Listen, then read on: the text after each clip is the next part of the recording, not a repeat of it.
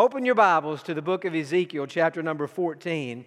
This is the third of a three week series on three Old Testament characters whom, interestingly enough, God elevated above all the other characters in the Old Testament.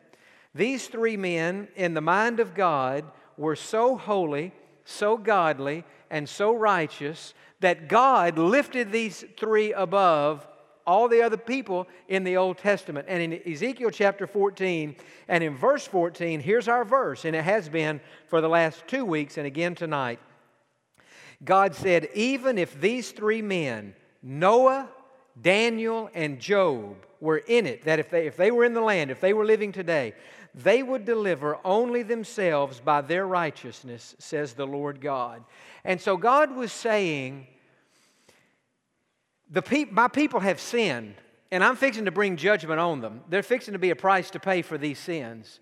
Even if Noah and Daniel and Job were still living on the earth, their godliness, their righteousness would not stop my judgment from coming on the people. Now, the significance of that, do you remember back in the old in, in Genesis when God was about to bring judgment down? And Abraham was praying, and Abraham was interceding to God. And Abraham said, God, I know that there's a lot of sin in the land, and I know that you're going to bring judgment down. But God, if there are 50 righteous people in this land, will you, for the sake of the 50, hold back your wrath? God said, Yes. If I look down and see 50 righteous people, I will not judge the people. And Abraham kept going back and forth to God with lower numbers. How about 40? Okay, if there are 40. How about 30? Okay, if there are 30. How about if there are 20? Okay, if there are 20 righteous people, God said, I won't judge the people. God, let me ask you one more time. If there are 10 righteous people on the earth, will you hold back your judgment? And God said, If I look down from heaven and see 10 righteous men, then for the, or 10 righteous people, for the sake of those 10 people, I will not send my judgment down. And so here, when God says, it's the same God now, God said, if I look down from heaven and if I should even see Noah and Daniel, and then if I should see Job, now by now all three of these men were in heaven, but God was just saying, if I look down and saw three men that righteous, their righteousness would not prevent me from judging this country. They would save their own lives, but it wouldn't have any difference on anybody else. The point, though, is God is elevating these men. God is saying to us, there's something about Noah, there's something about Daniel, there's something about Job that causes them to stand head and shoulders above others in the Old Testament. And we're trying to answer on these Wednesday night what was so special about these three men in our study on Noah, we saw that among other great qualities he had, the main thing Noah had going for him was he walked with God. Did a whole sermon about walking with God. Last week on Daniel, he, he was there in the lion's den. We saw that Daniel had convictions and he stayed true to those convictions even when it ended up landing him in the lion's den, even when it wasn't easy to do right. Daniel did right. Now, tonight we come to Job most of us are familiar with Job.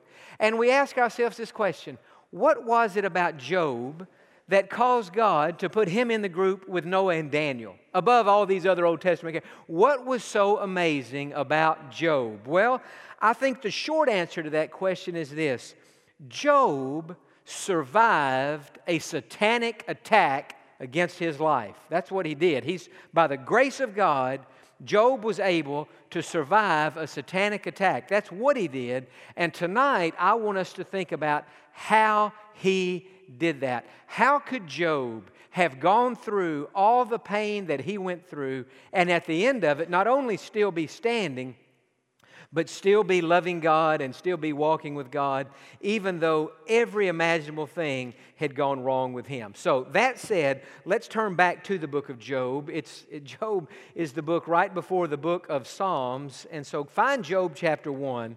And I want us to look at some, some verses tonight. Job chapter 1, and we'll begin in verse number 1.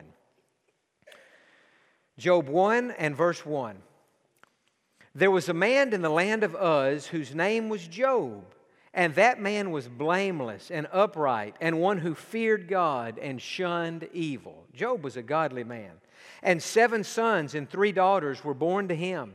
Also, his possessions were 7,000 sheep, 3,000 camels, 500 yoke of oxen, 500 female donkeys, and a very large household, so that this man was the greatest of all the people in the East.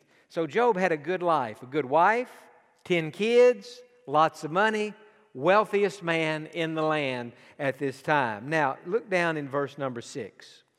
Now, there was a day when the sons of God came to present themselves before the Lord, and Satan also came among them. And so, this is a reference, more than likely, to a group of, of angels who were coming to appear before God.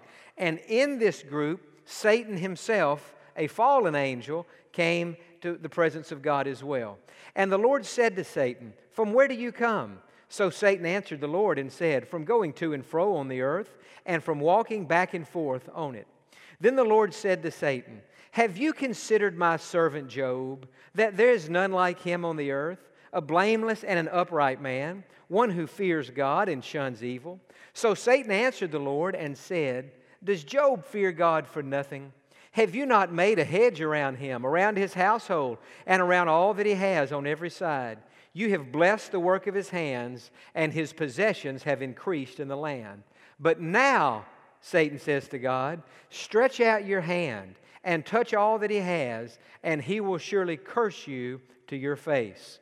And the Lord said to Satan, Behold, all that he has is in your power, only do not lay a hand on his person. So Satan went out from the presence of the Lord. And so on this day in heaven, now remember, Satan has been kicked out of heaven, but he still has access to heaven even today.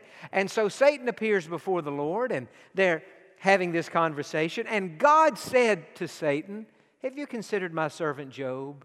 In other words, God was saying, Satan, I know that you want to destroy people's lives. I know there's nothing good about you. You're wicked, you're evil, you're cruel. But if you considered my servant Job, he's a righteous man, he loves me with all of his heart. And the devil says back to God, in essence, God, the only reason Job loves you the only reason he's remained faithful to you is look how good you've been to him. You've given him a great wife, you've given him 10 kids, you've given him all this money, all these possessions. God, you've got a hedge around Job so that nothing bad can happen to him. The only reason Job loves you so much is because all the blessings you have showered on his life. And God, in different words, says to Satan, You don't understand Job. You don't know Job as well as I know Job. Job doesn't love me because of all the blessings I've given him. Job loves me just because of me. Job has a real relationship with me. He's not just in love with what I do for him or for my blessings. Job is in love with me. And so they're having this conversation. And Satan, in the conversation, says to God in verse 11, Stretch out your hand and touch all that he has, and he will curse you to your face. And so this is really the nutshell of this book right there in that verse. Satan was saying to God, God, if you let a little calamity come into Job's life, you're going to find out he's not as faithful as you think he is. His true colors will come out. You're going to find that he doesn't love you as much as you think he does. And God gave the devil permission to bring some problems into Job's life. He just put a condition on that. He said, Do not lay a hand on his person. In other words, you can't kill Job. You can bring some trouble into his life, but you can't kill him. Now, not what I'm teaching about tonight, but it's a good time for me to say even when our adversary, the devil, brings troubles and pains and difficulties into our lives, never forget this. He can only bring into your life what God allows to come into your life. The devil had to get God's permission before he did anything bad to Job. And so don't ever look at it that, oh, I'm at the mercy of the devil. Friend, you're not at the mercy of the devil, you're at the mercy of God. And the devil can't do anything to you unless God allows him. And so, in that sense, the devil is really a tool in the hands of God. He is someone that God might use to test us, to refine us, to see what's really in our hearts. But the devil doesn't have ultimate authority. Ultimate authority belongs to God. And then, beginning in verse 13, this is when the bottom falls out of Job's life. It says, Now there was a day when his sons and daughters were eating and drinking wine in their oldest brother's house. And a messenger came to Job and said, The oxen were plowing and the donkeys feeding beside them. And when the Sabaeans raided them and took them away, indeed they have killed the servants with the edge of the sword, and I alone have escaped to tell you. So now Job has lost his servants. While he was still speaking, another also came and said, The fire of God fell from heaven and burned up the sheep and the servants and consumed them, and I alone have escaped to tell you. So now the sheep have been killed. And in verse 17, while he was still speaking, another came and said, The Chaldeans formed three bands, raided the camels, and took them away. Yes, and killed the servants with the edge of the sword, and I alone have escaped to tell you. So now he's lost his camels. Now, verse 18. While he was still speaking, another also came and said, Your sons and daughters were eating and drinking wine in their oldest brother's house.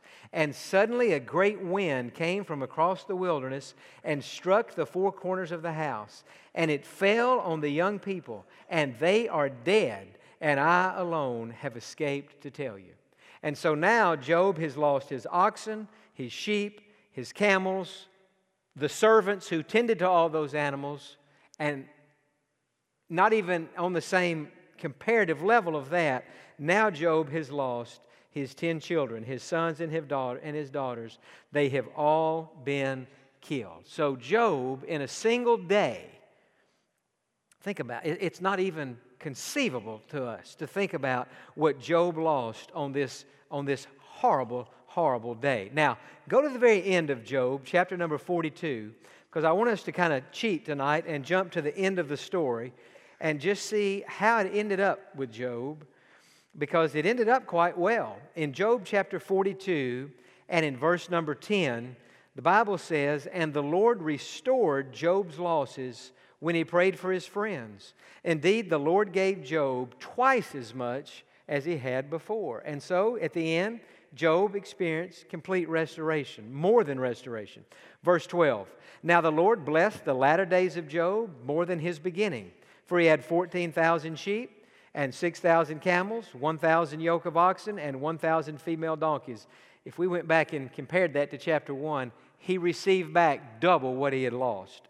And then in verse 13, he also had seven sons and three daughters. You might expect it to say he had 14 sons and six daughters because everything else was repaid twice, but when it comes to his kids, he only got seven more sons and three more daughters. You say, well, what in the world is that? Well, remember, those 10 kids he lost, he didn't really lose them, they just went to heaven. So he still had 20 kids. He had 10 in heaven and he had 10 on earth. But at the end, he had gotten back twice what he had lost. And so the end of Job's life was quite good. Look in verse 16. After this, Job lived 140 years and saw his children and grandchildren for four generations. So Job died old and full of years.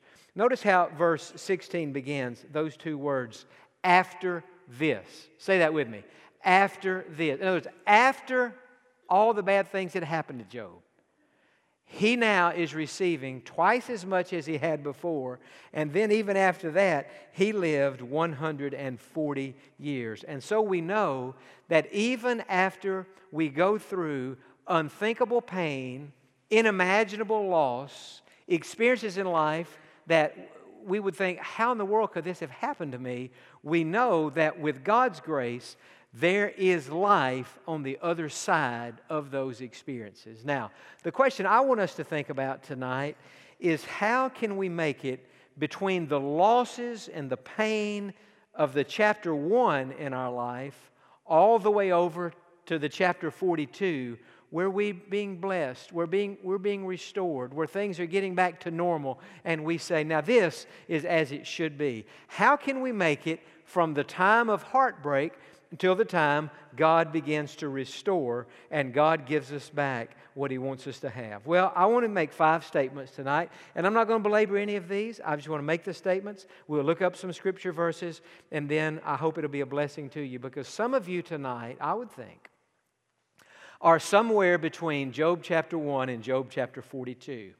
You've had the loss, you've experienced the pain, you may still be experiencing the pain, but you haven't gotten to that point yet where God restores what was taken from you. So, how do we make it between these two extremes? Well, from, from Job, I want to make five statements. These are observations from his life. Five things that Job did that all of us can do. Number one, keep worshiping. Keep worshiping. Back in chapter number one and in verse number 20. Now, this is right after Job has found out that he's lost his 10 kids. It says, Then Job arose, tore his robe, and shaved his head. That's how they mourned back in the ancient world. And he fell to the ground and worshiped. So, Job's first response to this calamity was to worship God. And in verse 21, he said, Naked I came from my mother's womb, and naked shall I return there. The Lord gave, and the Lord has taken away. Blessed be the name of the Lord. In all this, Job did not sin nor charge God with wrong. And so Job continued to worship God. In fact, the, the reflex that Job uh, exhibited when he found out about what, uh, losing his 10 children was immediately to worship God He fell down on his, fa- on his face and he worshiped God. And he said, The Lord gave, and the Lord has taken away. Blessed be the name of the Lord. There's something about worshiping God when you are going through intense pain and suffering that profoundly touches the heart of God. I mean, think about it. Common sense would say that's true. If a, here's a person who has got a wonderful family, healthy as can be, great job, beautiful house, multiple cars, money in the bank, everything they need. And they come to church and we're singing one of these praise songs to God. And that person thinks about his or her own life and how good God has been and they think, man, you're not kidding. God's been good to me. Blessed be the name of the Lord. Well, we should praise God for the blessings He's given us. He's given us everything we have. And so we should be thankful for that. And God is touched by people who have been blessed giving thanks to Him. But don't you think that God would be doubly touched if a person comes to church on a Sunday or a Wednesday?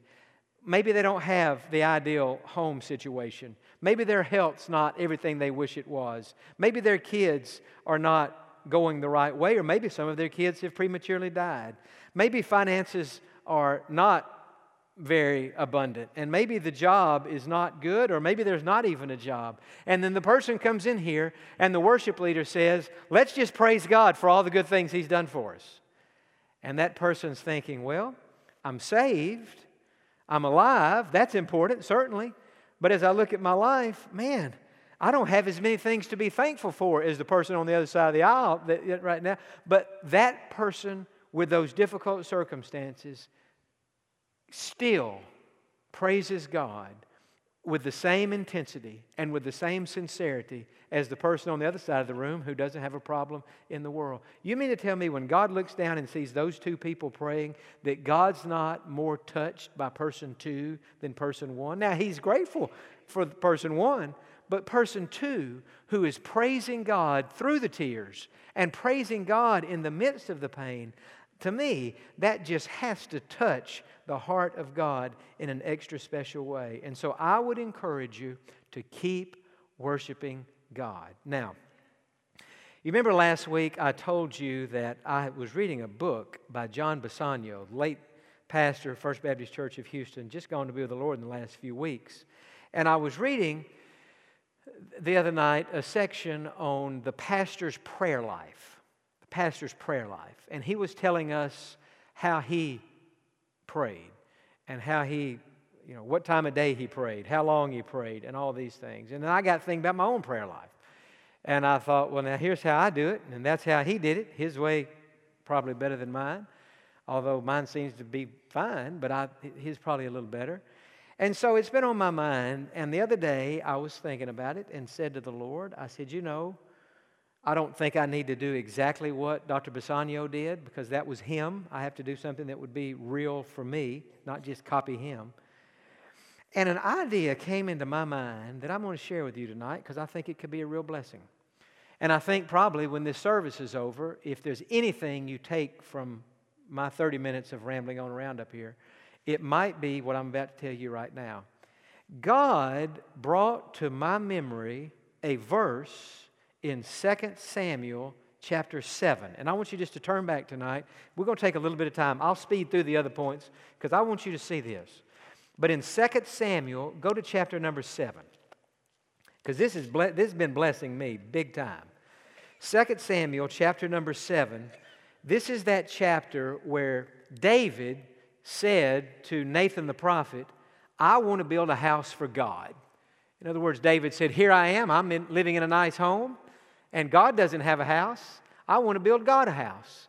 And so Nathan the prophet said, Well, that sounds like a great idea to me. I think God would be pleased with that. Well, God spoke to Nathan and basically said to him, Nathan, go tell David that I know his heart. I know that he wants to build a house for me, but tell him that's not my plan. Tell him that's not how it's going to happen. His son, Solomon, will actually build me a house. But tell this to David. Tell David, I am so touched by his desire to build a house for me that what I'm going to do is build a house for him. David wanted to build me a temple, a physical house, but I'm going to build David a spiritual house, an eternal house, a dynasty, a spiritual dynasty that will never end. And, he, and God did do that, and it was through the lineage of David that Jesus Christ was born. We read in the New Testament that Jesus is called the Son of David, and we talk about the line of David. And so God built David a house that's still living today, and it'll always be living in response to the fact that David wanted to do that for God. Now, after David found out what God was going to do, it touched his heart. And David thought to himself, I can't believe God would do something like that for me. God's going to build me a house. This is amazing. Friend, it, it tells me this you can't outgive God. Whatever you do for God, He'll do more for you than you could ever have done for Him. But look in verse 18, because this is the verse God brought to my mind. And I about can't read it without getting a little bit touched by it. It says, Then King David went in and sat before the Lord. And he said, Who am I, O Lord God? And what is my house that you have brought me this far? And so, in a very humble spirit, David says to God, God, who am I that you should build a house for me? I'm a shepherd. I'm a sinful man. Why would you? He had great. But the first part of that verse, then King David went in and sat before the Lord. That verse came to my mind some time ago. And it was like God said to me, Jon, the one thing that you could add to your prayer life to make it a better prayer life would be to do what David did to have a time each day. And I, mean, I, about, I about can't even say this. To have a time each day where you come and sit before me. Now, I've done everything imaginable in my life on having a quiet time. I've had journals, I've not had journals, I've read through lists, I've not done that. I would say I went for several months. The most recent thing I've done when I was really trying to do that, I had a prayer book and I was and I had things I prayed for every day. But to be honest with you, what happened eh, what happened to me on that, my prayer book it, it got so long that when I would go to have my prayer time every day, it was like I was just reading things to God. And I don't mean this disrespectfully, and God knows this is how it almost became burdensome to do that because it's like, here I am with God, and here's my book, and I'm going to read the same things to God today that I read yesterday. Now, if that's how you pray and it's not burdensome for you, I would say keep doing it. It wasn't burdensome for me when I started it. I'm just saying, as the list grew, I just thought, man, I'm going to God, but I'm just reading the same list every day. And I can remember one day talking to my dad about that. I said, I'm frustrated with my prayer life because here's why. And he said, Well, Jon, he said, I think the reason you're frustrated is because every day you're just reading the same thing to God. He said, I'm your father, you're my son. He said, How do you think our relationship would be if every day you came in my office with your book and we sat down and you just read to me out of a book? He said, That's not how we have conversation. Not that there's anything wrong with the book, but I'm saying, in addition to that, if you're a book user, he said, well, Wouldn't we just talk? You would talk to me, I would talk to you. It would be spontaneous, it would be unscripted, it wouldn't be the same every day. It would be whatever's on my heart, whatever's on your heart. I'm your father, you're my son. We would just have a conversation. He said, I think maybe if you could make a little tweak, it would help you in your quiet time. So I haven't forgotten that. But this pat, sometime back, God put this on my. Then King David went and stepped before the Lord. And here's what I want to get a challenge now. Again, I almost sometimes hate it when a pastor or a preacher challenges the congregation to do something like what I'm about to challenge you to do, because it may be that you don't need to do this. It may be you're already doing something better. And so I, I think sometimes if you, like, if you took every challenge that was ever issued from one of our sermons or anybody, after a while you would be doing 30 things every day. You can't do everything. But I'm saying if the shoe fits, wear it. Here's the challenge if you want to try something different in your prayer life set aside a 30 minute block of time every day. 30 minutes. That's the equivalent of one episode of Everybody Loves Raymond. That's what that comes down to 30 minutes. Turn the TV off and get your Bible and take this verse. Then King David went in and sat before the Lord. And do that. In a chair, I've been using my sofa at home because I crossed from my sofa above my fireplace. I have a beautiful picture of Jesus in the Garden of Gethsemane, favorite picture of Jesus, I suppose, that I have. And so I've been just sitting on my sofa looking up at that picture. You don't have to have a picture. But I just said, Now, Lord, the Bible says David sat before you. And so I'm going to follow David's example. He was a man after your own heart. David knew how to pray. And so, God, I'm going to just sit here for 30 minutes. And if something comes to my mind that I want to talk to you about, pray about, ask you to help me with, I'm going to say it. I'm, we're going to talk about that. If I don't think of anything, I'll just sit here. And it'll be like that. I'll tell you what happened to me today. I got up, I made my bed, I started my day, read my Bible, all that, had breakfast, and I said to myself, well, I need to work on my new booklet, Lessons in the Lion's Den. Do you like that for a title? Lessons in the Lion's Den. I told you I liked my sermon last week, even though none of you did. I loved my sermon last week. I really liked the title because it's alliterated Lessons in the Lion's Den. And so I thought, well, Lord, I can't work on it all day because I'm preaching tonight. And so I can't just ignore the fact that I'm preaching tonight to do this booklet. I can finish the booklet tomorrow or Friday. And I had this thought run through my mind. And I'm emotional because it's so fresh and it means much more to me than it could you. This is my life. You're listening to a sermon, so it can't mean what to you what it means to me. But the thought ran through my mind before you go back there into that room where you're going to write this booklet, why don't you sit before the Lord for 30 minutes? And the first thought I had was, I don't have time to sit before the Lord for 30 minutes. I've already read my Bible and done my devotional and I've prayed some, but I need to sit before the Lord like tonight when I get home from church. It'll be relaxed. But I felt it in my heart. Just sit before the Lord for 30 minutes. What do you have to lose? 30 minutes? And so I did. Got in the sofa, on the sofa, sitting in there, looking at the picture, and I said, Now, Lord, I just feel led to do my 30 minutes sitting before you right now. And so there I was sitting and I was praying. I normally have about three I normally have about 3 or 4 things maybe 5 that are important to me when I'm doing this 30-minute deal. And so I just kind of mentioned them to the Lord. God, remember this. God, I want to talk to you just for a moment about this. So that's what I was doing. And I finished the 30 minutes, and I knew I had done what God told me to do. And I thought, well, I'll go work on my booklet. I'll probably write four or five pages, and then I won't be able to write anymore because I got to do this sermon for tonight. I went back into, this, into my room where I write these things, sat down, started writing.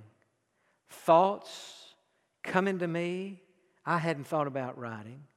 Pages, just turning pages. I write them out. I don't like to write on a computer. I'd like to write it out longhand. Just writing them out longhanded. And I'm telling you this by three o'clock this afternoon, I completely finished that book. Completely finished that book. And I tell you this had I skipped that 30 minutes of sitting before the Lord, there's not a way in the world that that would have happened. And so tonight, I'm not even going to finish this sermon. We'll come back later and do the rest of these four points. That ought to make you happy. Somebody say amen. He said he's stopping right now. Because I think if I go on, by the time I finish point five, we'll have all forgotten where I am right now.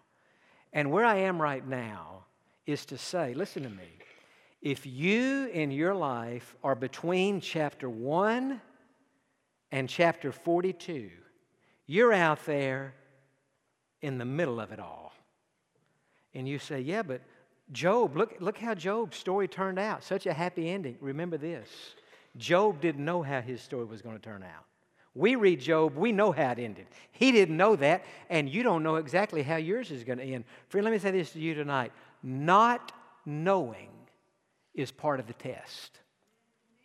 When you've had a loss, and you say, God, how's this going to work out? God, when's this going to work out? God, what is the end of the story? And heaven is silent, and God doesn't tell you. You know what God is saying in His silence? God is saying not knowing is part of the test. And in your pain and in your not knowing how it's all going to work out, will you have the same attitude Job had? The Lord gave, the Lord has taken away. Blessed be the name of the Lord. I encourage, I think God, this is where God wants this sermon to stop right here. I encourage you, wherever you may be in life, you be a worshiper of God. And if that thing David did and my modification of that with the 30 minutes, if that spoke to you tonight, I encourage you, even tonight. I did it last night. I think it, I, I did it last night from like 10.05 to 10.35. I forfeited the evening news last night to sit before the Lord. And I can assure you it was much more relaxing than the evening news.